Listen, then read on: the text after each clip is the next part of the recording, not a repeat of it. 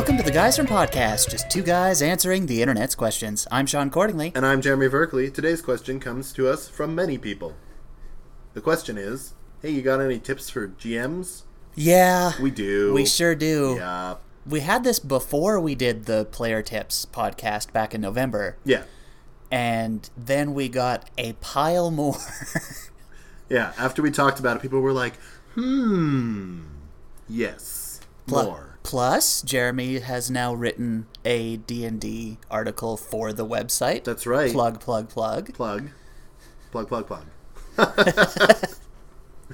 So you can check out some what the heck is D&D anyway Yeah. ideas from Jeremy at Yep. theguysfrom.com slash gaming. Yeah, and the the idea for the articles as I go through is to sort of take the mysticism out of a lot of tabletop, uh, and just let people know without focusing on the actual crunch.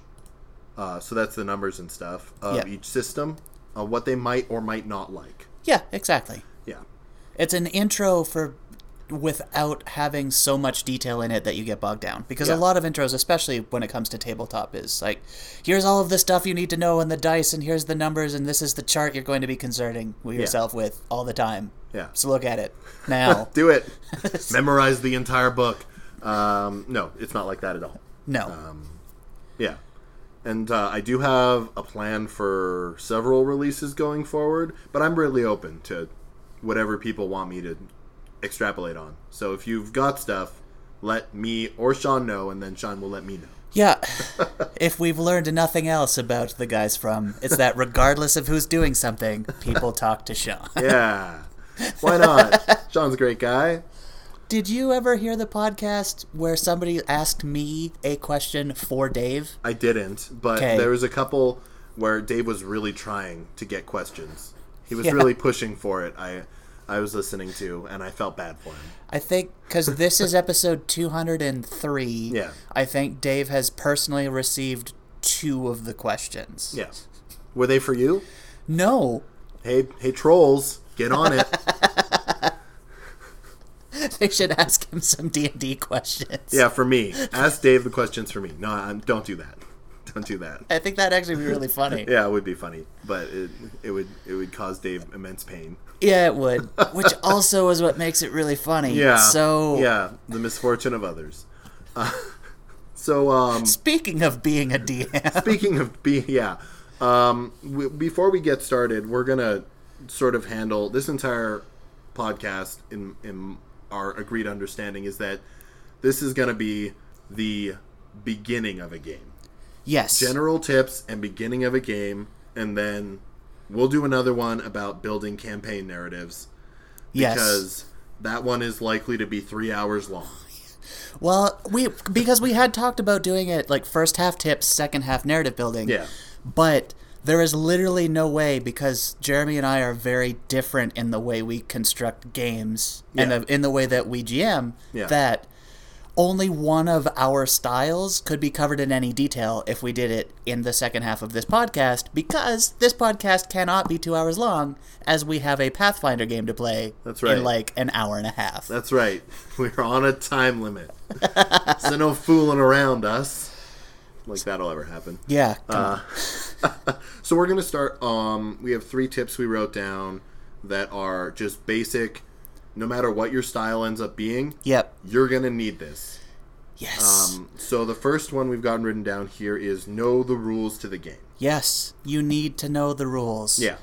And that does not mean, and I know where Jeremy's going with this, that does not mean that you have to abide by them 100% letter of the law. Yes. 90% of great GMs, no, 99% of great GMs are cheating at some point. Oh, yeah. Yeah. So you don't have to let the players know that, Don't. but that I would say there's one instance where you can sort of take a person aside and be like, "Hey, just so you know, this is what I do." Yep, sure. And that is when somebody goes heavy into the rules, memorizes the whole book, and wants to make sure the game is running exactly according to those rules. I pray you don't have a player like that in your first game. Yeah. But if you do, If you do, this is my suggestion. Yes. Just take them off to the side when nobody else is going. Be like, hey, I really like your engagement with the game. I really like that you've learned these rules and you're helping other players when they're Yep. falling behind on stuff. That's great. It helps the game move and it shows that you're engaged. But I just want to let you know that as the GM, I finagle with the rules. yep. and part of that is my my adjudication that makes the game fun and part of it is that if the dice are just horrible if for your side or my side or they're way too high for my side i can finagle a little bit Yeah. and make sure that you guys don't die from a party of lizard folk The number one rule for a GM is the game is fun. Yeah. You're driving fun. Yeah. If the people at the table are having fun, it doesn't matter if you had to flex that spellcasting rule to make it work a little better, or you saved them from being TPK'd by lizard folk. yeah You don't want that. yeah uh, don't get me wrong there are consequences in the game Oh, yeah. Um, but really, you you knowing the rules is one to help the game move smoothly, and two know what you can change.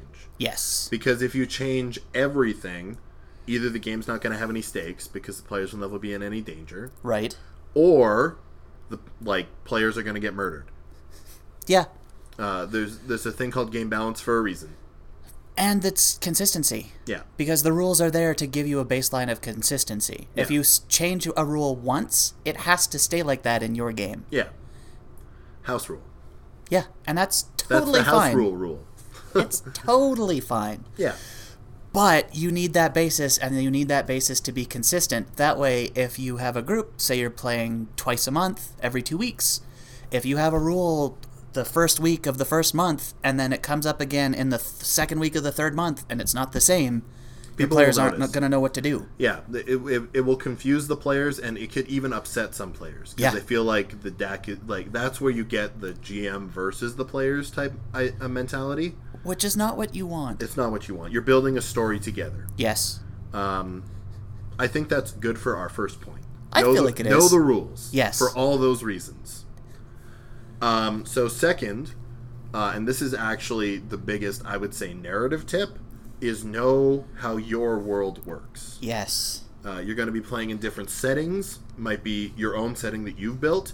It might be a Pre-built. pre-made, Yep. pre-made setting, um, which D and D is great for. Yeah, there are hundreds. Yeah. Um, but if you don't know how the world works, and this goes just beyond the rules, what type of people are in this world? How do things react to certain behaviors? Yep.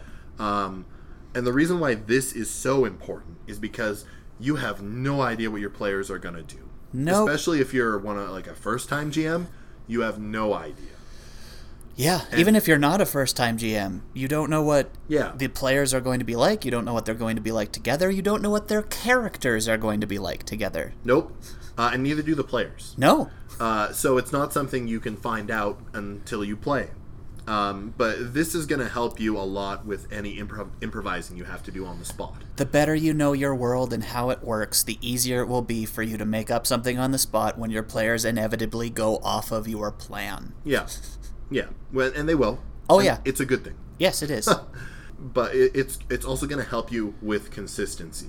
If you're just starting a game, you're probably in a, a small town or a tavern, Yeah. or or something like that, and just knowing a few things about that city that can color like everybody in that city. Like, don't think of each city as a character. Like people say New York is a character in every city. New York is a city that is a character in every movie. there you go. Okay, Yeah. sure. Um, don't don't do that. But if you're in a mining town, then That's probably to- there's more labor. There's more laborers. They're probably a little gruff. Maybe the black lung is a problem. Like, know those couple things, yep. and then even when they go and meet the sixth NPC, and you've only got four pre-generated, then you have something to draw from. Yeah, exactly. Yeah. That we can't oversell that enough. Yeah. Know your world, know where they will be. Yeah. And it does that doesn't mean you have to write everything out. No. Don't write everything out. No. But if you I barely write those, anything down. I write for a location, maybe I write like three or four things, Sure. And I have I have an NPC that I'm pretty sure they're going to meet, and then two more that I'm like, these are not fully fleshed out. Yeah. But I can flesh them out and bring them in if the party goes and wants to meet more different people. Yeah, if I have if I'm doing a major location, I probably have one page on it. Yeah. And that's just to give me a little bit of everything and that includes an NPC usually, where it's just like this is everything that has here's the wealth level, so it tells me how much they can find in shops, what kind of shops they have, gives me names of all of that stuff. That way I'm just I'm ready to go. Yeah. And if they go somewhere else, I'm fine with that because I have that page. Yeah, exactly. You you can again it's it's what you can pull from. Yep. Um, one of the biggest things that people tell me uh, that they stress about for GMing is that they're uh, they don't think they can create a world that feels like it has the scope. Oh, But you don't have to. no. Um, you having just the ability to pull things in that you've already set up in any random circumstance makes the players think you've got the whole world planned down to minutia. Oh yeah, and you never will, No, and you, you- never do, and you never should try. No, because the the actually there comes a certain point with the amount that you're writing down that you're actually making yourself less flexible, Yep. um, and that's when players can feel railroaded. Yes. Uh, so you don't want that.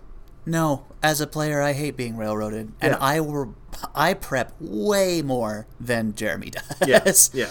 But it's not the same kind of prep. No. I'm not railroading and I'm not setting that up. I'm building a world, and that's all I do. So like that one page, great. They spend an entire session in there.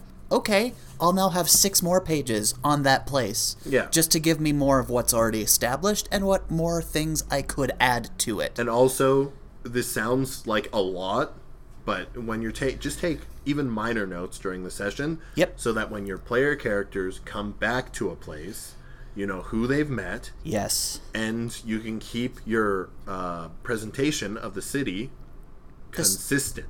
Consistency is key. Yeah. Do you put a voice note down for NPCs? Because I do. I mean, I generally don't do a lot of different voices, and that's just because um, for my current group, they're they're almost all new players, Okay. and so I didn't want to super intimidate them. But what I usually what I do is I do uh, like how they're holding their body note Okay. because Sure. I try and do more physical stuff to get people into the game. right. Um, Whereas I typically pace, so I use vocal cues. Yeah. Or little ticks or Yeah. that sort of thing. Because I like pacing as a GM. Yes, Shaun gets up and moves around. yep. Yeah, which is fine. I really like moving around. Yeah, but we found out very quickly who can sit beside Shaun and who can't. Yeah. Yeah, because some players will be like, "What's going on? Oh no!" Ah, Whereas others are like, I get a high five eventually. Yes. Yes. I can tell jokes. yes. yeah. Um, so that's the second major tip: know your world. Yes.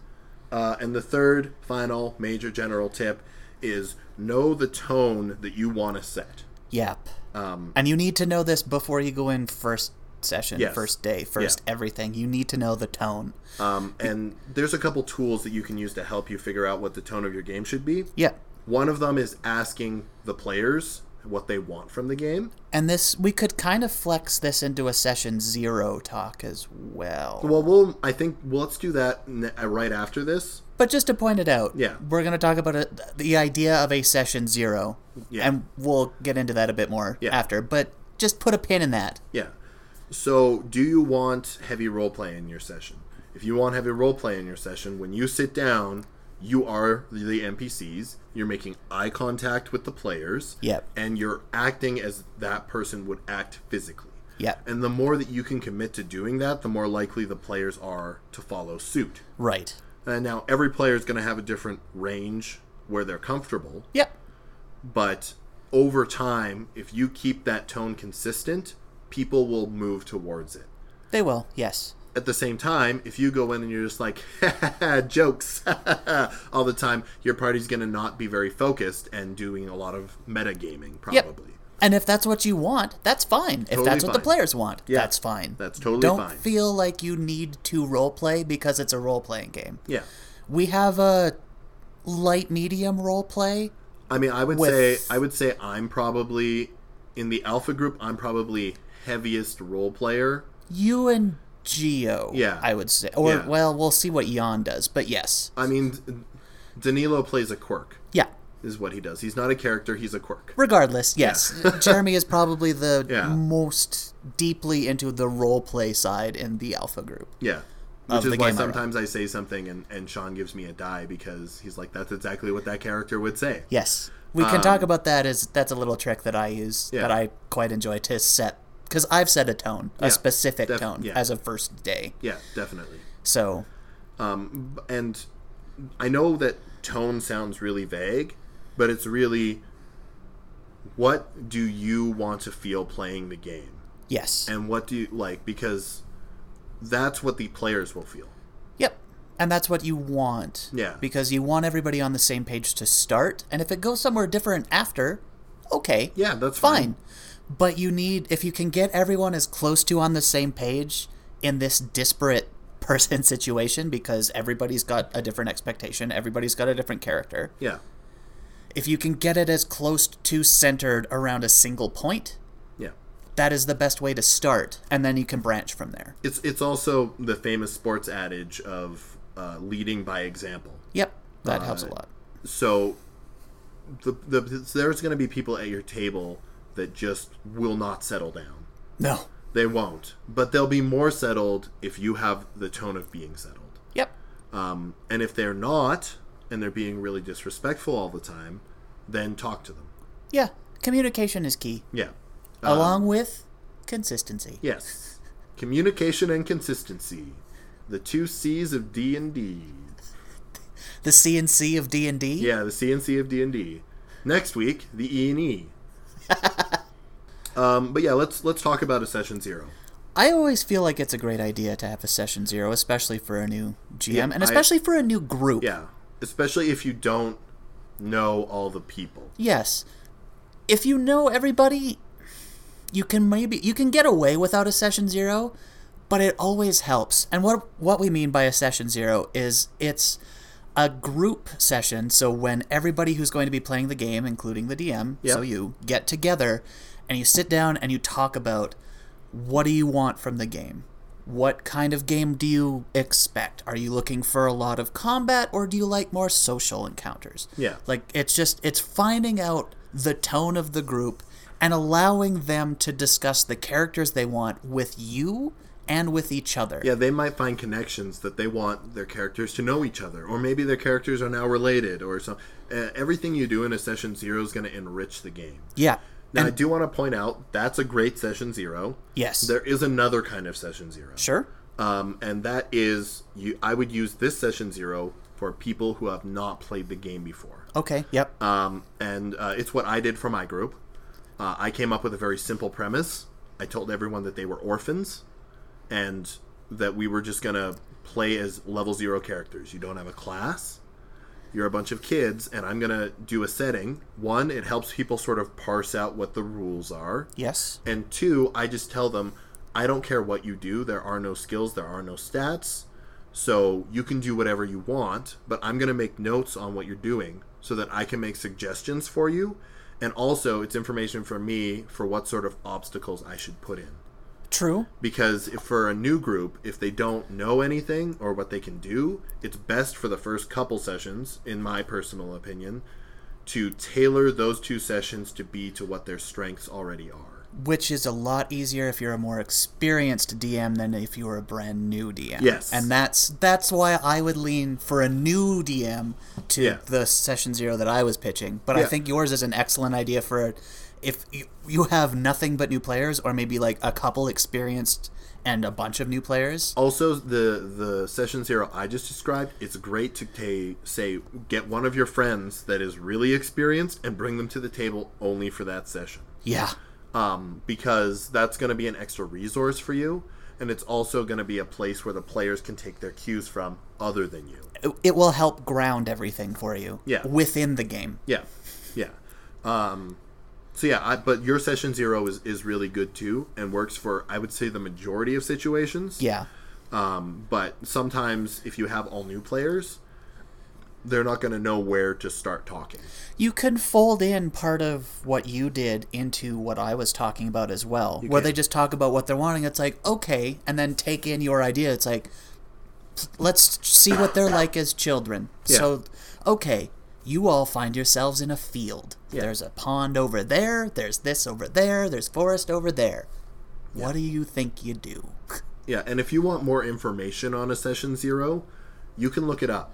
Yeah? Um, session zero is not an idea unique to us. no, but no, not even close. Not even close. Um, like Wizards of the Coast uh, for fourth edition released an official session zero you could do. yeah. Um, Although with- that is fourth edition, which Yeah. please don't play fourth edition, play fifth. yeah, play fifth edition, uh, unless you're really into a tactics game. Then play Sure. fourth maybe, but M- maybe. maybe. I mean, again, if I eventually get to an article on fourth, you'll Yeah. you'll know what it's all about. You could also write an article on a session zero. I could, I could. It's not currently in my itinerary, but if people want that, I definitely will. Tweet at Dave at David Ron.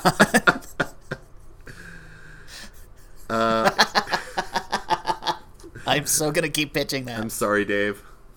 It's not my fault, It's not. even though I came up with the idea. ah, he'll blame me anyway. It's fine. Um, do we have any other tips we want to do? This is all for the start of the game, right? yeah. So- and and your prep. In your prep. Finding here's some just basic things to have. Yeah. That I think are, are a good idea. Yep. Dice. Have dice, tons of dice. Do you have a player set? Great. Get seven more. Yeah. Buy a pound of dice. Yeah, you can go to Chessex and you can get literally a pound of dice in a bag. Yeah, I got uh 157, I think, dice, Wiz Dice, which Yeah. I quite like. Yeah. Off of Amazon for $30, I Yeah. think. You can get quite a bit of dice for not that much of an investment, and certainly better than buying a bunch of individual sets. Yeah, like when you're a player, you can. It's like, ooh, I'm going to get character specific dice that fit my color scheme. Yep. Which I think most of my alpha party has now done. Yeah, the, I did that, and everyone was like, "Oh yeah, That's a really good idea. yeah, so that is something different because you're committed to a color scheme for your character or you want a specific set of dice. For a DM, you want a pile. Yeah, So it doesn't matter what colors they are. even if you're a, a, a DM like me, who I like to have a complete, I have a GM set of dice. They're all the same sort of dice. Okay. But it's always great to have a bunch of miscellaneous with you Yep. so that somebody forgets a die, or you're going to hand out an inspiration dice, or Yep. Uh, for whatever reason, a dice needs to be out and about. Then you have miscellaneous dice you can throw out and that you don't care about. One of the tricks that helped me set my tone Yeah. Well, actually, I set the tone in our Facebook group first, where I offered, and I established this premise immediately. I offered a GM die, which is essentially inspiration. It's a d6, which anyone can use on any roll Yeah. that is not damage, Yep. For doing something in character that I think is really great, a great piece of role playing, or something that makes me laugh. Yep. So the in the first session like group before we even got started, I said, and the first person who finds me a picture of a pelican in briefs gets a GM die. Yeah. And within like 25 minutes, Sam had found a drawing of a pelican brief. Yes. Yes. I didn't even try. I was like, somebody else is going to do this. Yeah. Yeah. Um, But it lightened the tone. It, did. set a tone immediately where it's just like, I'm looking to have fun. I want jokes. But Yeah. I also want roleplay, and I'm also going to encourage you when you do really cool stuff. Yeah. You're going to get rewarded by me for yeah. it. And the the other way you can do that is uh, you can provide advantage to people. Yep. Um, which is they get to roll two dice and take the higher of the roll. Yep. Uh, that's what I do in mine. Um, but the problem can be is that sometimes people try and hoard. So don't give extras. Give them one, and then be like, "Oh, I could have given you inspiration there, but you already have one." Yeah, And which that- is literally what I do. yeah, that's that encourages them to use the die yep. um, and keeps things moving. Uh, uh, it's also a pacing help thing. Oh, it really does help pacing. Yeah, It really helps pacing, and I am a stickler for pace in everything. yeah, yeah, because there are sessions where it's just like, and we had a session in our alpha party we're, we're gonna keep talking about the games that we're running because that's That's our that's examples. easy. It's a good examples. there was literally a game. I think it was fourth session where nobody got an inspiration die, and at the end of the session, everyone was like, "We didn't. Did we get any dice? No. Huh. Yep. O- okay. Mm-hmm. And everyone was a little weirded out by that. Yeah. Yeah. Uh, it was it was because the tone had been set. yeah. right? Um, and like I'm actually really bad at remembering that sort of thing. So if you feel like you want to retroactively give one out, Sure. um, just be like, hey, and it can be the next session. You can be like, hey, I really love this thing you did. Have an inspiration for this session. Yep, you can. Um, some GMs will even be like, you only have this for this session. You have to use it this session or it's gone. Yeah. Um, th- find what you want, find what you like, and that's the big tip is going to be find the style that works for you. Yeah. Sorry, Like- my, my dice delivery's here, and it's, Yeah. they're having to back it in. I was gonna say I gotta throw a table at that garbage truck. Uh, uh, um, yeah, but f- find the stuff that works for you, Yeah. Um, and it's gonna depend a little bit on the group. Do you have a group that just loves meeting people? Get a list of names. Oh, yeah. Just go to babynamer.com and get the top 100 baby names for each gender. Have them beside you, and then just when you use one, cross it out. That's a 100% a recommendation, regardless of whether your party wants and likes meeting people or not. Yeah. Have a list of names because they are going to go and they're going to talk to that 14 year old kid who is skinning that giant snake, and you weren't planning on them talking to that 14 year old kid skinning the giant snake. It was snake. just a detail you came up with for the background. Yeah, it was fun. It just fills in the world a little bit. And now they're talking to him, and you're like, well, I got to come up with a name. I don't know, Jameson. Yeah. There it is. There you go, Jameson. So if you have that list, you always have something, and that ties into you always seeming like you have the entire world in your head. yeah. And I mean, sometimes you do have the entire world in your head. Oh, it happens. Yeah. So everything is about illusion. The illusion that you have control over what's going on. You're going to feel terrified, but it's all smoke and mirrors. Yeah. Yeah. Um, and once you get the engagement of the players, they're actually gonna they're gonna think more about the world than even you do. Oh, yeah. So They will solve so many of your problems for you Yeah. and fill in things that you weren't even thinking about. Yeah. They're like, oh, by the way, this, right? You're like, yeah. Yeah, no, it's just down there. Yeah. Uh, you uh, walk like a block and a half. uh, Yep. yep, that thing exists. Had it planned. Yeah. Knew you were gonna go there. Yeah, uh, it's just a, a big British Jamaican guy Yeah. is there. There's a there's a small receptionist just sitting there. She's got a coat. Yep. Yeah. What else do you need? Now that we're done with that tip, because I feel like we expounded on it pretty good. Yes, I was trying to go into the what you need to have. Right. that's where this started. Right, we started right. on dice and then Yeah. we wandered. Right. So dice uh, have a notebook for um, notes, Yep. story stuff. Um, Do not just use scrap. no. You will lose it. Yeah. It doesn't matter if you think you're not going to or you're like I'm going to be extra careful. You're going to lose it. That being said, have scrap available. Oh yeah, always have some, but don't use that for your notes. Yeah. Uh, scrap can be used if somebody needs paper to work with. Yep. Or if they ask for a map, you can draw it out. Yep. Um, I use a vinyl sheet uh, on That the works. table that you can use wet erase markers on. Yep. Um, I borrow that sheet or I have a whiteboard. Yep. I love having a mini whiteboard because that has I have run so many little text adventures, Mostly with me. mostly with Jeremy. Let's just have a dating sim off to the side, Shaun. yeah. Okay. These two are just book shopping, so I can do that. Yeah. Yeah, so have a scrap and a notebook. Yeah. And then I would say also have a notebook that is your master book. Yes. And that's the stuff where you do your world building. I suggest a binder Yeah. if you can. Yeah. Because then you can move things in and out Yep. Yep. and reorder and that sort of stuff. Uh, pens, pencils, obviously. Have erasers, good erasers, more than one. Your party may remember to have them, but there's a good chance they won't. Yep. So bring some. Yep. I just thought of something. and Screen I, of some sort. screen of some sort. Not necessary, but it, it does really help sort of set the tone, I find. Yeah. More than anything, I like I don't actually use the tips that are on my screen. Um, I made my for, own. Except for quick reference. Yeah.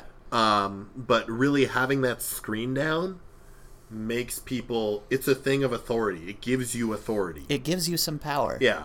and and also sometimes you want to hide when you're cheating. Yep. Um, Hide them cheats. yeah, hide them cheats. Also, you did bring it up. They have little tips or little quick reference sheets or little quick charts, And most games have official screens available. which will be incredibly helpful when somebody asks for something and it's high demand. Yeah. And we've said, know the rules. You're not going to remember everything off the top of your head. It's never going to happen unless you play it every week endlessly.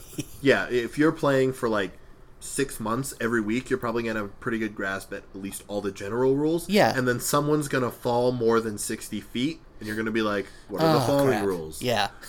um, and you'll have to look it up. How does this obscure spell work again? Yeah. Uh, Oh, I forgot that this creature uh, gives the paralyzed condition. What makes paralyzed different from stunned? okay. Yeah, Uh, yeah, And don't be afraid. Have the a book. Have Yeah. the book with you. Have the rule book with you. Yep. And just be like, I'm gonna double check something, or let me double check and flip. yeah. In my article, I said if you could only get one book, get the monster manual if you're the GM, Yeah. um, and that's because Other than the core rule book. Well, here's the thing: the player's handbook, which your players should have at least one of, Yeah. has most of the rules in there. Oh, that's true. Um, yeah. Uh, and as a GM, you're expected to adjudicate. So all the minutia that's in the DMG uh, Dungeon Master's Guide, um, you can do without for a while. But if you're doing any sort of combat encounter, building a monster from scratch is way, way, way more work. That's true. So the monster manual is going to save you more work, but really you should get both. yeah. um, Have the core book. Have the core book, but I mean, sometimes you got to spread it out. yep. Sometimes you got to spread it out, and my suggestion is go with uh, the monster manual and then have some sort of uh, bookmark at uh, Rules Compendium because most of the rules are available online for free. Yeah, Although you can also get a lot of monsters online for free. you can, but a lot of time the balance on them is not great. True. a lot of time that's stuff that people are workshopping or it's homebrew. Um, and trust me, if you take a monster from a homeroom game that has six or seven people and put it up against a party of four, it will annihilate them. Maximum party for your first time GMing five. Yeah. And that's pushing it. Yeah. Four is the sweet spot. My suggestion is aim for a party of four, and chances are one person is going to have a friend that really wants in. Yeah. and then you have the space to bring that one person in. But the players already knew that it was four people, so they stopped trying to bring in more people after the fifth. Yes. Yeah, Don't go over five. don't.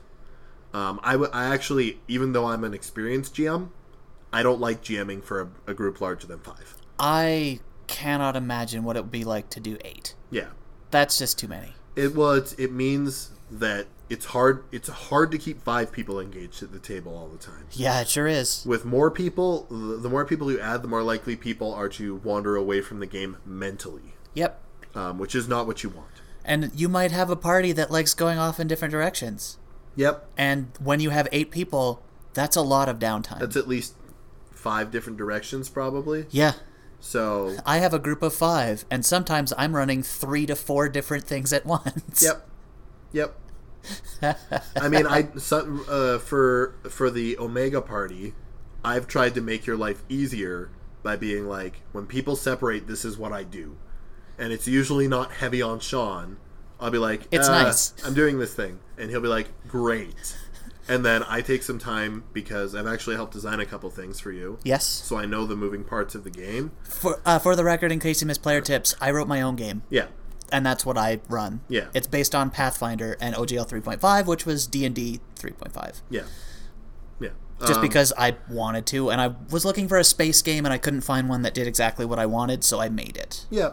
Which you can do too once you've got experience. Don't do it first. No. Don't do it first.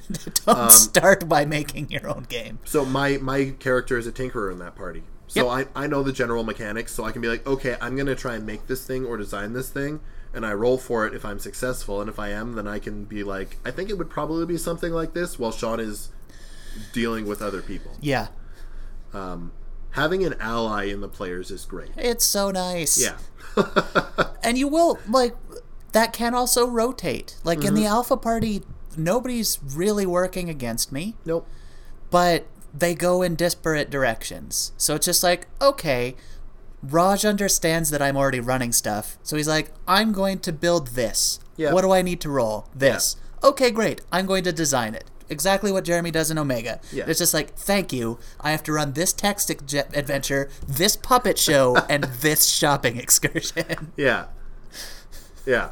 Uh, and you'll find your ally. You'll find your ally, and and th- some players are completely happy having a little downtime to sort of process what's going on. Yes. Um, Every player's engagement is going to be different. Yep. So find the player that needs a lot of attention and give them attention, but not so much at the, as to kill other people's enjoyment. Right.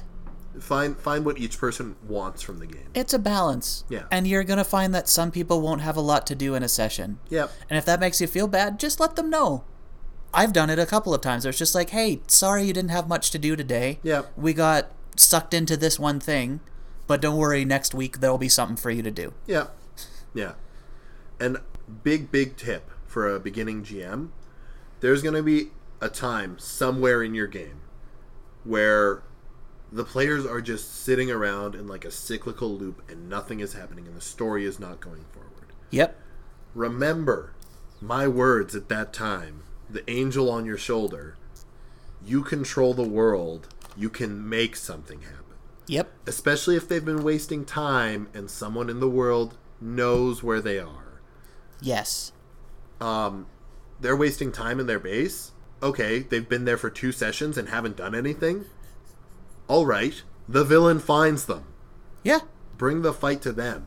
Pushes things forward. Yep. Maybe they haven't met it. It, because I don't know what the villain is. Maybe it's a monster. I have no idea. You have no idea. Yeah.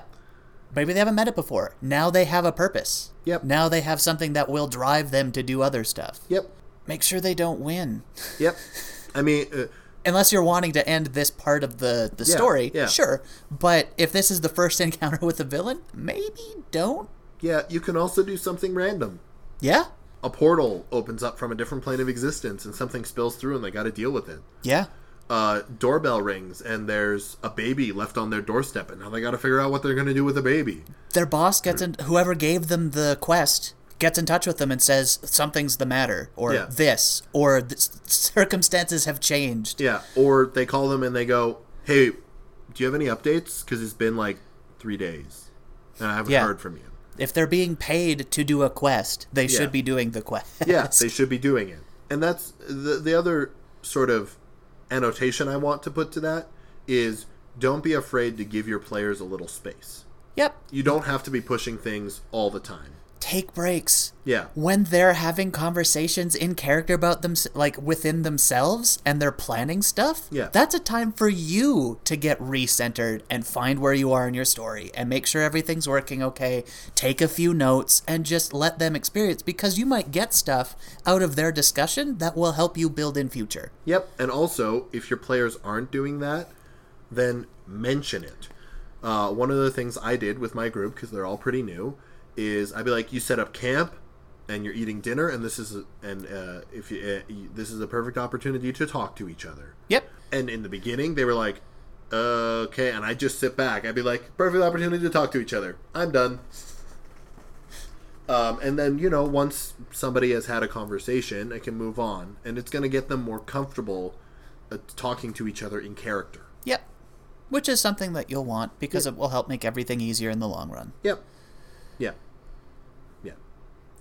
Do we want to go to commercial? do some narrative stuff Yeah, after. I feel like we've got hit most tips, but we're just going to keep coming up with stuff. Yeah, well, we we can continue to come up with stuff. Like, don't like get your crying out of the way early. Yeah. Just just don't you don't want to be if you're crying like three hours before you're supposed to start running. That's your stress out time. Yeah. You don't want to cut into your stress out time because then you'll carry it into the game. Yeah. You don't want to be stressed during the game. No, you want to be as calm as possible. Yeah. Yeah. You're going to be fine, regardless of how stressful all of this stuff that we talked about, and we're going to get into prepping for a first session Yeah. next. Yeah. But regardless of how stressful this all sounds and how much it sounds like, you're going to be fine. Yeah. Because you're going to probably over prepare because you're worried about it. You're going to get in there. The party won't go as far as you're thinking. They never do. Yeah. You're going to not have to tackle all of those rules that you obsessed over. Yeah. Because they're not going to get to everything. They're not going to come. And not not all the rules come up in every session. No, and In it's fact, it's impossible for all of them to. that would be insane. Yeah. That would be the worst session ever. Yeah, everyone would have a bad time. yeah, that would be terrible. And remember, you're there to have a good time, Yes, and all your players are there to have a good time. you're telling a story. Yeah, Set the scene, let them know what's going on, yeah, then ask them what they're going to do. They tell you what they're going to do, narrate what happened, Yeah. move on, and repeat the cycle. That's all you have to worry about. Yeah. So take it piece by piece by piece. yeah. Last thing from me is if you feel things dragging, there are a couple uh, strategies you can do to either wrap things up or infuse some new energy into it. Sure. Um, I like to have an NPC say something uh, interesting. Um, or you can do a really detailed description of something. Um, this can also sometimes confuse players, as sometimes I'll be like, blah, blah, blah, blah, blah, blah, blah, blah, blah. And they're like, wow, that was really great. I can see everything. Why don't you do that for everything? And that's because I don't want to talk for five hours. um, but it can really help reground the party. And it gives them things to go look at or do. Yeah. You're also going to learn what your party's like. Yep. Some parties don't want a whole bunch of detail. Some of them just want the details that they need. And then as they are discussing and figuring out what they're going to do, they will ask for the details they want. Yeah. I remember trying to give the Alpha Party detail, and it just kind of got glossed over. Yep. And then it's just like, okay, let's go do this. I'm like, Yeah. all right, I don't need to do this with this party. You don't. Great. I mean, there's some characters I've played. Well, when I played my lizard detective, I was all about the details. Oh yeah, right. But m- for the alpha party, I'm a honeypot. yeah, exactly. I don't care about physical details. I care about people. Yeah, which works out fine. So it's going to come down to the characters, and it's going to come down to the group. What's Yeah. going to work? Yeah. And we keep saying that, but we have to emphasize it because it is the truest tip we can give you. Is Yeah. it's all going to be down to your players. Yep. And you. Every, every GM has a different style, Yeah. um, and you're going to find yours. So Yep. don't stress about finding yours. Just it's when something works, use it again. If something doesn't work or it's too much of a chore for you, don't do it. You're not going to be Jeremy. You're not going to be me. Nope. You're not going to be Matthew Mercer. You're not. You're not. You're not. You're not going to like. It's just you're, You're going gonna find Chris your Perkins. own. Yeah, you're going to find your own. Yeah. And you're going to. Your players are either going to really enjoy it, or you'll find a group who really wants to play the style of game that you run. Yep. So, Yeah. okay, we're gonna take a break, Yeah. and then we're going to talk about building a first session, Yeah. and then we're gonna play Pathfinder, Yes. Which is what you guys should also do. Yeah. Have fun. Yay! So the second half of this is brought to you by Glycine, makers of the new Tuccinio lotion. This body lotion contains 11 natural oils and essential clays to both hydrate and tighten your skin, all with the reassuring and homey texture of fluid bacon. Experience the natural bacony sense of moisturization and beauty. I wish you guys could see Jeremy's face right now. That only Tuccinio lotion can provide. By Glycine. And we're back to help you with your first session. But before we get started with that, I remembered while we were talking in the middle one more piece of equipment that I think is really useful that I love having, and that is highlighters. Yes. Having, because I do have sheets that are a little bit complicated, highlighting the stuff that's super important or that they find is so useful. I use different pen colors. There you go. Yeah. Different colored pens or highlighters. Yep. Useful. Building your first session. Yes. After your session zero, which we hope you had a chance to do, Yep. you have an idea of what kind of game everybody wants. Yes. And when we say what kind of game, um, some things to keep in mind. One, something you're going to enjoy. Yep. Don't run a game you're not going to enjoy. Because there's no point. Nope. It'll fall apart because your engagement won't be there. Yep. Um, Two, there's going to be things that people say they want, and then things that you notice they enjoy. Yep. Uh, which is one of the most important things you're going to learn as a GM. Players are going to lie to you all the time. Yes. uh, you need to not psychoanalyze, watch what the players do and what they engage with, Yep.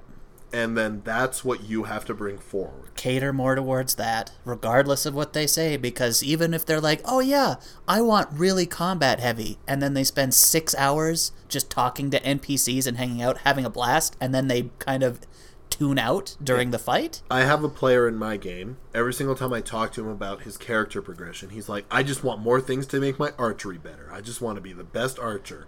He's already a really good archer, Okay. right? But the sessions that he says he has the most fun at are when they go into a bakery and the pit slave fighter learns what chocolate is for the first time. Like, that's when he's like, that was a great session. So, what do I do when I'm trying to engage him? Do I give him more archery stuff? No, No. I don't. No. No, I make him go to street meat vendors to find out which meat on a stick is his favorite. Well, it was like the session zero for our party, where it's just like, yeah, we want like character based stories without a big overarching thing. Yeah. And then every session where I've heard from multiple people, ah, man, that was great. It was when I tied in to the giant overarching story. Yeah. With the characters based. I mean, I think the thing I sent to you was like, I really like character focused stories when some and something big is happening around it, yes. right? Which I did put the focus on character, Yep. but I did say I like stuff happening around it. But the others were like, no, just like character. Where we're, we're driven by characters, and it's the character stuff. I don't need a big is- overarching world. Which is why, um, when we started the Omega Party, I was like, there needs to be a reason for us to be together and actual missions for us to do. You guys. yes. um, which actually brings me to a really important tip for your first session. Have a reason for the party to be together. Yep. Um, Mercenary Guild, Adventurers Guild. The town, small town that they're in, is attacked. Yep. Um, there needs to be a reason for the party to band together, because otherwise you're relying on the players to come up with those reasons, and chances are they're not going to. Or it will take forever. Yeah. They'll eventually get to it. Yeah. Yeah. And sometimes that's okay, but I wouldn't do it for I wouldn't do it. your for- first game ever. No. No, don't do it. Have a reason. Yeah. Once you become more experienced at manipulating how like players can meet different people, then it's easier for you to just be like, yeah, you're in this city and do whatever you want, and you can thread different people in at different times and make Yeah. sure that they band together. Um, but for your first session, my my actual advice is have an adventurers guild. Yeah. Uh, the tavern is the trope, but the adventurers guild, your chances are your character's out there looking for something, and maybe there are places that are too dangerous for them to go alone. They go to the adventurers guild.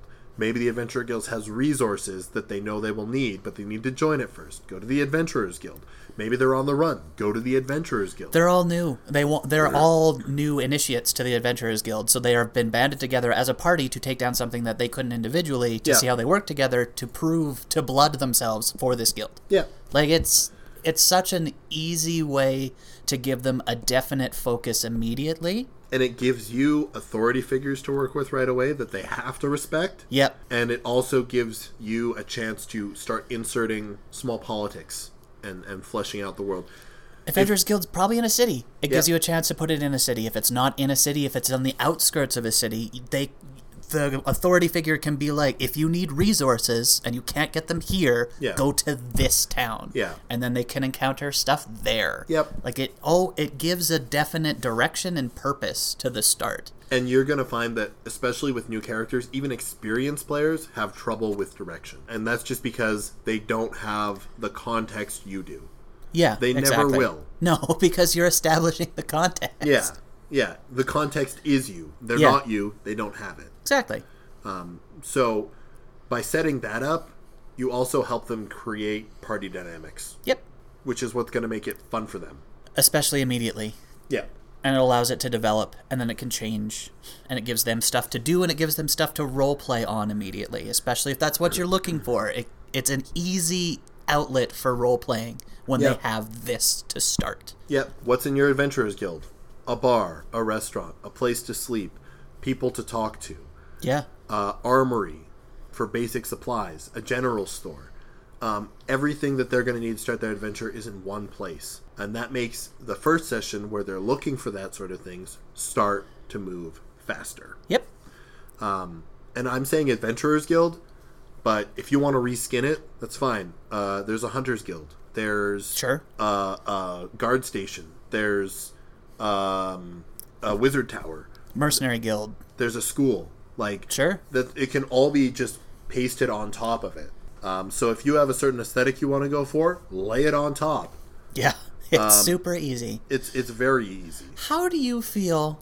Because when I was first getting back into it, Yeah. because I took a giant gap off before I started doing it again. Mm-hmm. I was looking through some of the tips. How do you feel about the school of thought where you start with an encounter? Where it's well, the first thing as a GM that you do is you say roll for initiative. I think it can work. Mm-hmm. Uh, it's not. It does. It's not conducive to my style. Fair, It's it's But- a good tone setting thing, and it can really snap people to attention. yes. Um, but personally, for me, I'd rather set a tone where you are free to do whatever you want. I just I feel like if you're wanting to establish it with the you're in a town and it's attacked, Yeah, if th- that's that the work. story, I think rather than giving them a few like an hour of just kind of meandering around, if you're starting with the town being attacked, start with the town being attacked. Yeah, you can. Absolutely. You can absolutely do that. I would say if you're going to do that though, after the initial encounter, whatever the aftermath is, give your players time to connect. Yep. Um, oh, that's that's key. Yeah. You don't want to just it's not just combat, combat, combat over. Yeah, which That's is a terrible that's- idea. That's the danger, I think. If if you do even just two in a row, like you have one encounter, initiative, and then like okay, like take a breath, and then boom, another encounter right after for as, as far as combat goes, you're setting a precedent from the very beginning that most of this game is going to be combat. Yeah. If Um, that's what your group and you want, Cool. fine. Yeah, that's not what I want. Yeah. or me specifically. Mm-hmm. But you're but that said, you are going to eventually and when we talk about this next month or whenever we get to building a long-term narrative, you're going to have sessions that are like that. Yep. All of a sudden, it's just you've gotten to a point in the story where it's like, okay, you're going to be fighting for the next 6 hours. I mean, you might have a single encounter that lasts four hours. yeah, That's just the way it's going to go. it happens. Yeah. Bosses? Yep. Yes. But that's that's a later day. Yeah, it's in the future.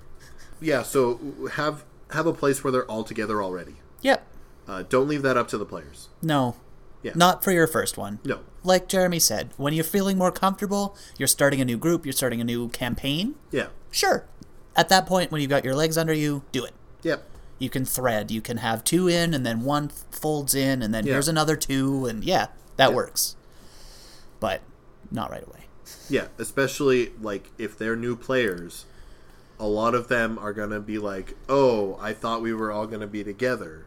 And they'll sort of wander around until you're like, "There's this person that you see." And they're like, "Oh, okay, now I can just follow this person." Yeah. Which doesn't, it's not really conducive to them building a fleshed out, real, living Engaged. character. They're not engaged. No. They're not engaged. Um that's my big that's my big thing. I'm done now. Your turn. going back to the idea of knowing your world, I for your first session, as best as you can, try and keep it in one area. yep. Yeah. That way, it doesn't get too scattered. You're not having to provide so much detail that you're overwhelming yourself in prep, but you're also not going to overwhelm your players. So if you're setting it, well, let's stick with the Adventurers Guild. If Yeah. you're setting it, let's say it's an Adventurers Guild on the outskirts of a city of like 5,000 people, Yeah. right? Sticking with fantasy, even though I mostly run sci-fi at this point. I, I don't wish that on any new G. Yeah. Yeah. Yeah. Yeah.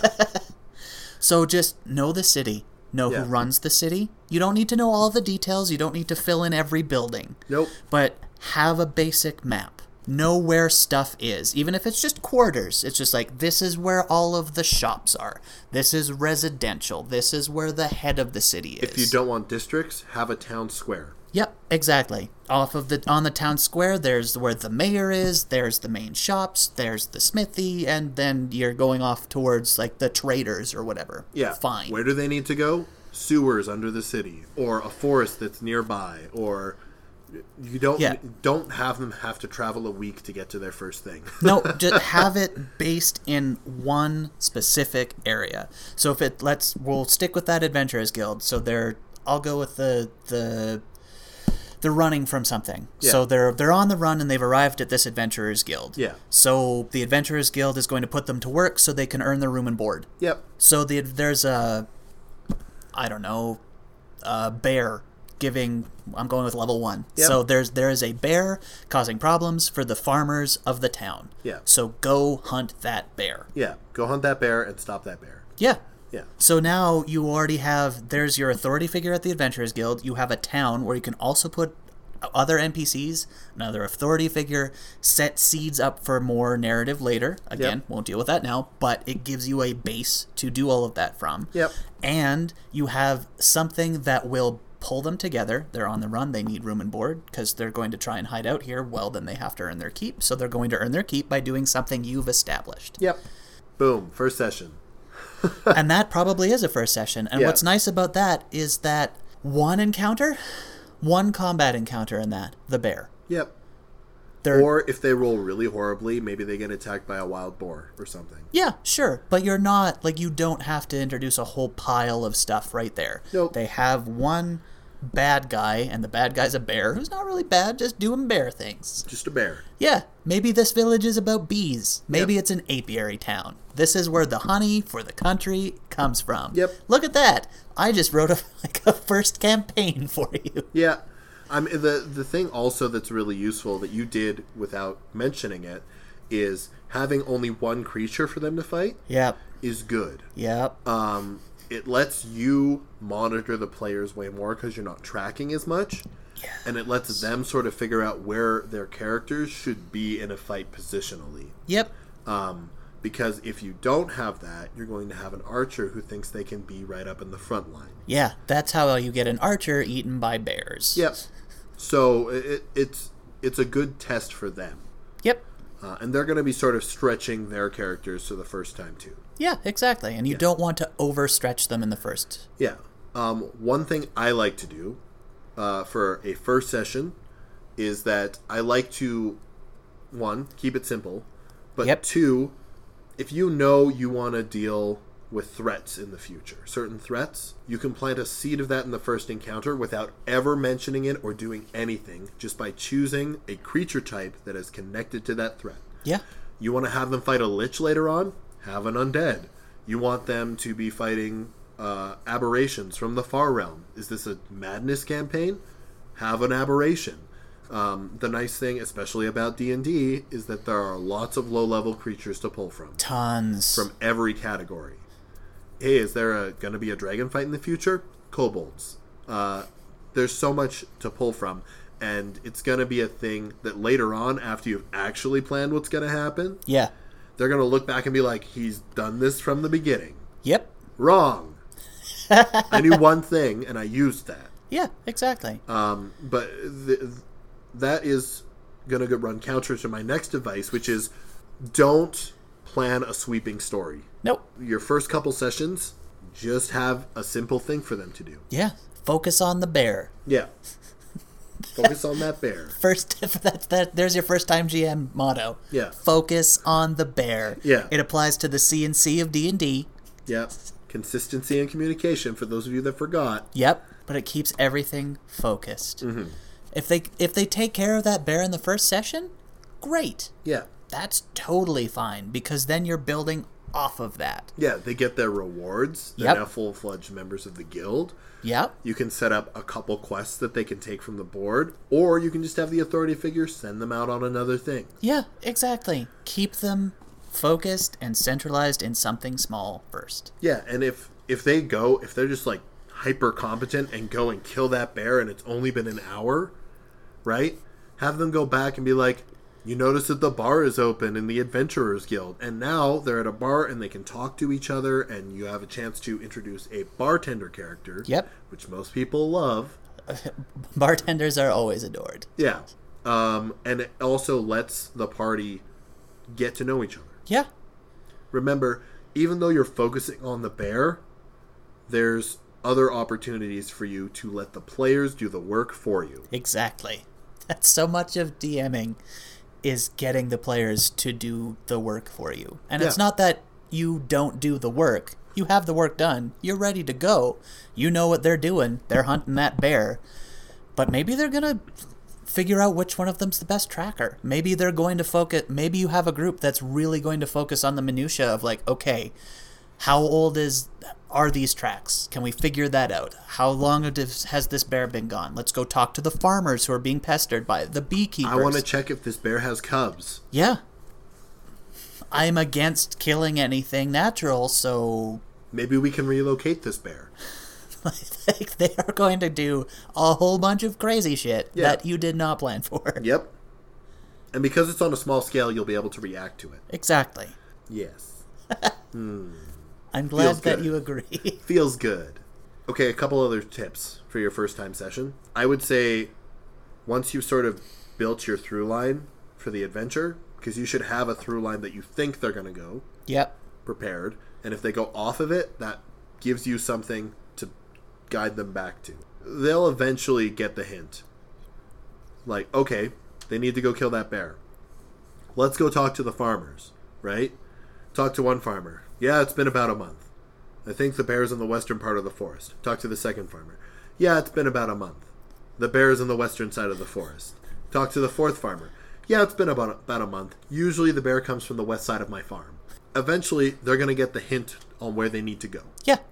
Uh, maybe they go completely off the path. Maybe they go into town. They're like, oh, but I want to find if I can get some potions first.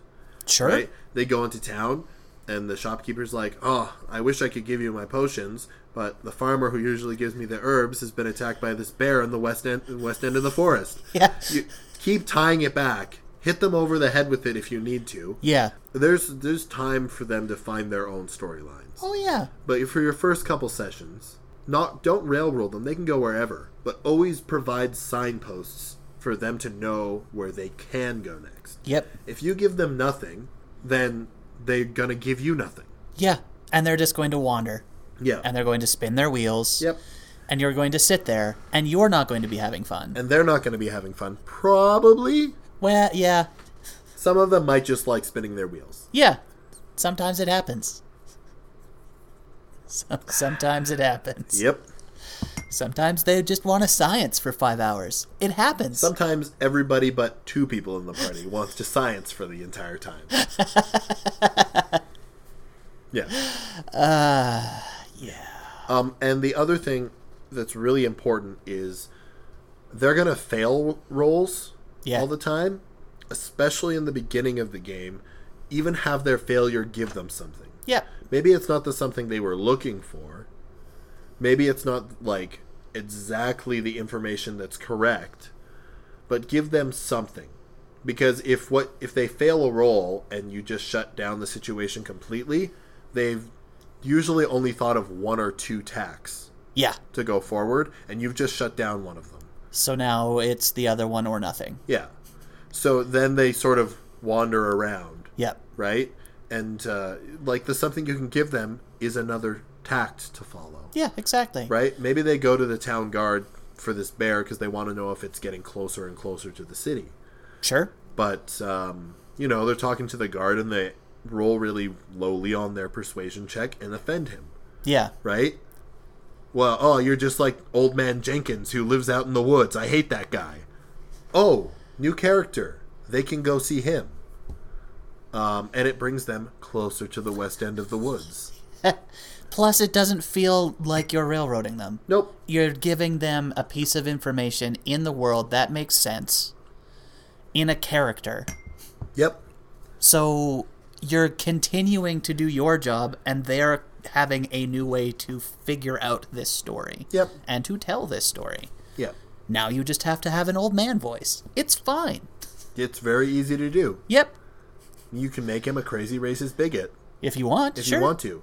Um, this brings me to my next thing that is a big tip for not only the beginning of your campaign, but every session you run. There are going to be some things your players don't want in your game. Yep. The game is an escape, the game is for fun. And it might be things that you don't even think about. Maybe the couple that's playing with you had an abortion a year ago, and they don't want to deal with kids in dangerous situations because it's fresh for them Sure. maybe somebody is like, I don't want slavery in this. Yeah. Ask your players if there's anything they don't want in the campaign. Uh, I know in the in the campaign I'm running, and I probably wouldn't have put this in anyways. One of the players came up to me and said, I don't want any rape in this campaign, and I don't want any connotations of rape. Okay. Right? That's entirely fair. And it's so easy to write a story without it. Yep. It also lets me know, like, there are some dark places in the world that you can go to in the game I run. It lets me know that when they go to that dark place, that's not a detail I throw in. Yeah, sure. Like, maybe in somebody else's head canon, they're like, oh man, there's probably that happening here. But Yeah. I don't say it. I don't bring it up. It's not at the forefront. Yeah. Um, and, and it's useful i find to let players know that if they are uncomfortable with something as a player they can speak up during the game Yeah. they can speak up after the game Yep. it's easy to retcon C and C. yep Communication. yep Communicate. It is vital to establish the fact that any player can talk to you at any point. yeah and even out of game like yes breaking out of character can sort of cause a stumble in the action Sure. But you'll find that if somebody, if you, let's say we're talking and we're doing the, the bear game, right? And you go out there, bear game. you go out there and there's, uh, like a bunch of bear traps, and like there's a poacher that is, like stealing, like furs from the town or whatever, yeah, sure. right? Um, you might have somebody who gets really upset at that Yeah. and if they get if they say oh hey um, i'm actually really uncomfortable with just the idea of poaching i've had a personal experience with it or i just don't want that to be in my fantasy and you go oh okay well there's some traps that hunters have set up uh, but they don't look inhumane and you've just retconned it so that that person is more comfortable they're more likely to enjoy themselves at the game now and Yep. in the future and it also you want everyone at the table to be comfortable and that's more than just physical Yeah. And that stabilizes your group and it stabilizes your table and it'll stabilize your game. Meaning you will have fewer problems if everybody is working on the same page. And if it's as simple as that, do it. There's no problem with retconning something. If no problem at all uh, I'm actually very uncomfortable with that situation, oh, okay. Uh, how about this? Okay, thank you. And then you just move on. That's And it. sometimes it al- it also lets a player know that the other players can do that Yep. and sometimes a player will bring something up that makes another player uncomfortable and if you don't set that precedent because you set the tone as the gm then that's going to sort of develop into a festering problem Yeah. that will tear your group apart and that's how games fall apart. yeah you can have a character who is a misogynist for instance Yeah. right who goes around and tries to sleep with every woman that he meets Yeah. or she meets like whatever Yeah. but maybe you have you know some people at the table who've had to deal with people like that and if you don't have the ability to bring that up and talk about it and say this makes me uncomfortable it's going to tear the group apart and if the player who's playing that character says well that's just my character i'm going to do it anyways you probably don't want them in your group Yeah, they can go. yeah uh, even if they're your friend because the truth is is that they're going to keep doing things that make other people's enjoyment including yours suffer Yep. And that's not worth it. no doesn't mean you can't be friends with them No, just talk to them. If they can't change, just let them know. Yep. Be clear. Direct them to our player tips podcast. Yeah. It's really useful. Yep. Plug, plug, plug. Plug, plug, plug. Check out my articles. Uh, Uh, I did mention a basic map. Yep. I do stand by a basic map, but don't fill the whole thing in. yep. If you fill everything in and the players come up with something that you didn't think of, you have nowhere to put it. Yeah. Build NPCs. In our bear game, build the bear. Make sure you know the bear. Yep. Build the authority figure at the Adventurers Guild. Make sure that you know who runs it. Know the bartender if you're having a bar. Have a couple farmers. And then just have a couple loose ones, like a shopkeeper or Or uh, like a, town guard urchin. or a street urchin or the hunter that Jeremy brought up. Just have a loose set of characters, even if they are just a couple character traits. yeah, and these characters don't need to be groundbreaking. No. The thing to remember in the world is that when you have mundane people in the world, it actually grounds everything. Yeah. Not everyone is an adventurer or a wizard or a warlock in disguise. Like No. Sometimes they're just boring folks. So- sometimes it's just Susie who has a crush on Jack, and he's oblivious. yeah. That sounds sweet. Yeah. Maybe the now the party will help try and get S- Susie and Jack together. Yeah. There's your second session. Matchmaker, matchmaker. we laugh, but uh, there are parties who would totally do that. I mean, mine would. There you go. Mine absolutely would. Although our party is trying to keep you away from your man, but that's okay. I mean, my man, Uh, I have men. Uh, I don't know. You can't intelligence your way out of the charm monster you're hooked up with. I mean, that's true, but I could just leave. yeah, that's true. Yeah. That is a long story for a very different day because Yeah. we have Pathfinder to play at some We point do. soon. We do. We actually have to wrap this up. Is there ah. anything that's super important for our first first couple sessions that we've missed? Relax, Yep. trust yourself, Breathe. breathe, listen, Yep. listen to your players. This the first sessions you do, you're gonna see the seeds of what you got, where you want to send these characters, Yep. what the what the characters also want, Yes. and what the characters might need, because want and need are different, Different things. things. Don't overplan, Yep. Um, but have a plan.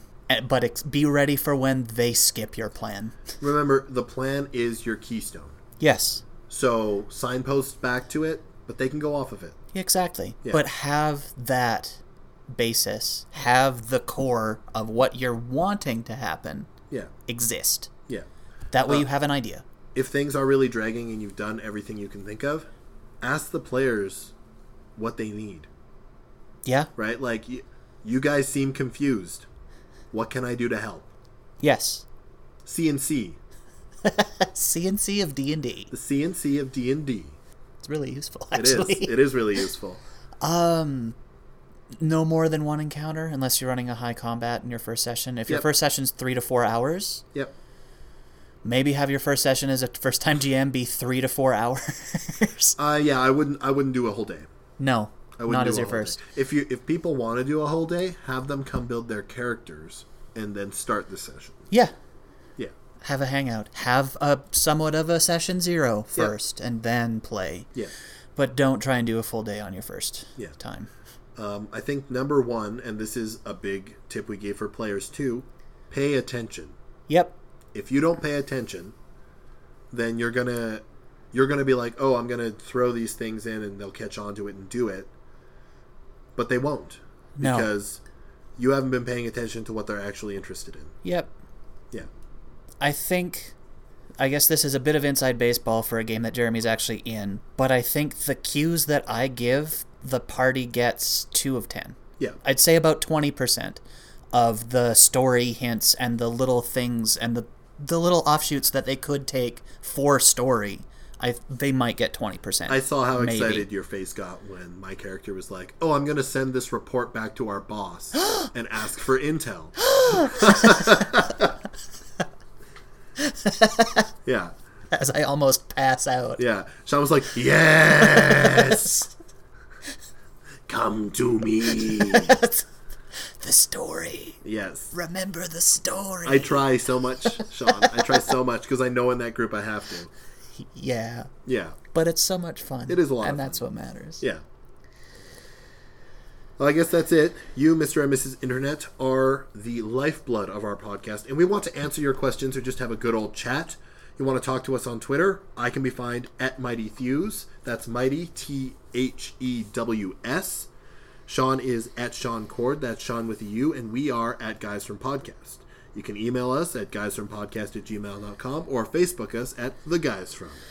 Yeah. If you enjoy the guys from podcast, tell anyone you can any way you can, and the best thing you can do to help us get the word out there is to leave a rating and a review on Apple Podcasts. Or go to every pet shop in town, tell some parrots. They'll keep repeating it. Maybe someone will listen that way too. That's a great viral marketing campaign. Everyone would hate you at that pet shop, but They the don't customers don't. we're available pretty much everywhere podcasts are found. And if we're not somewhere, let me know. I'll fix it. Hey, Jeremy, is there anything you wanted to plug? Hey Shaun, my first article for the guys from came up on the 15th, and my next one will come up right on Valentine's Day. Uh, so monthly stuff. If uh, reaction is good and I'm getting lots of requests, I might do two a month. Um, we'll see what happens. So uh, check that out if you like this sort of thing. Uh, if you have questions, uh, send them to me there because I can also handle stuff that we can't talk about here. Yes. Um, that might not be an entire podcast worth of of content. Yeah. Yeah. Uh, or you can check me out at my other podcast, The Third Space, where I just make bad jokes. Literally, that's pretty much it. Yeah. Yeah. But it is enjoyable. It is is fun. Uh, if you want Shaun in that, we do have a guest spot with Shaun. which is a pretty great episode in my opinion. well, when I don't have any reason to focus and Jeremy doesn't have any reason to focus, Kevin's kind of out to lunch. yep, yep. Uh, what about you, Shaun? On our website, www.theguysfrom.com, aside from hosting this Giving You Initiative podcast, we also write articles on things like music. That's indie music every weekday, throwback tracks on Thursdays. Jeremy's already talked about his gaming stuff. There's also video game stuff, The Simpsons, movies, you name it. We probably write about it. If you're looking for more horror y stuff, I am mostly focusing my horror attention to The Dark Half on Instagram. That's T H E underscore D A R K H A L F on Instagram. I'm basically doing what I used to do at iHorror, but now for myself. Yay! Feels pretty good. And also, go play a game. Just just do it. It's Yeah. so fun and it's so worth it.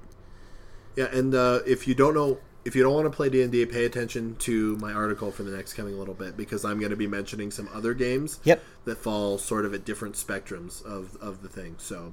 Uh, if D and D is too intimidating, I'll find you something. Yeah, exactly. Or hit either of us up on Twitter and we'll help. Yep, It's super easy. I'm not New Zealand anymore. Yay! Uh, special thanks to the Sweets for our opening music. Check them out at wearethesweets.com. And also to Kevin MacLeod for our ad music, Garden Music. Uh, and our takeout music called Feel Is First. This has been episode 203 of the Guys from Podcast, the Bear Adventure Podcast. if you want us to narrate the entire bear adventure, let us know on Twitter. Thanks for listening. Once again, I'm Shaun. And I'm Jeremy. Have a great week, everybody. The Guys from Podcast is brought to you in part by nothing. Nothing.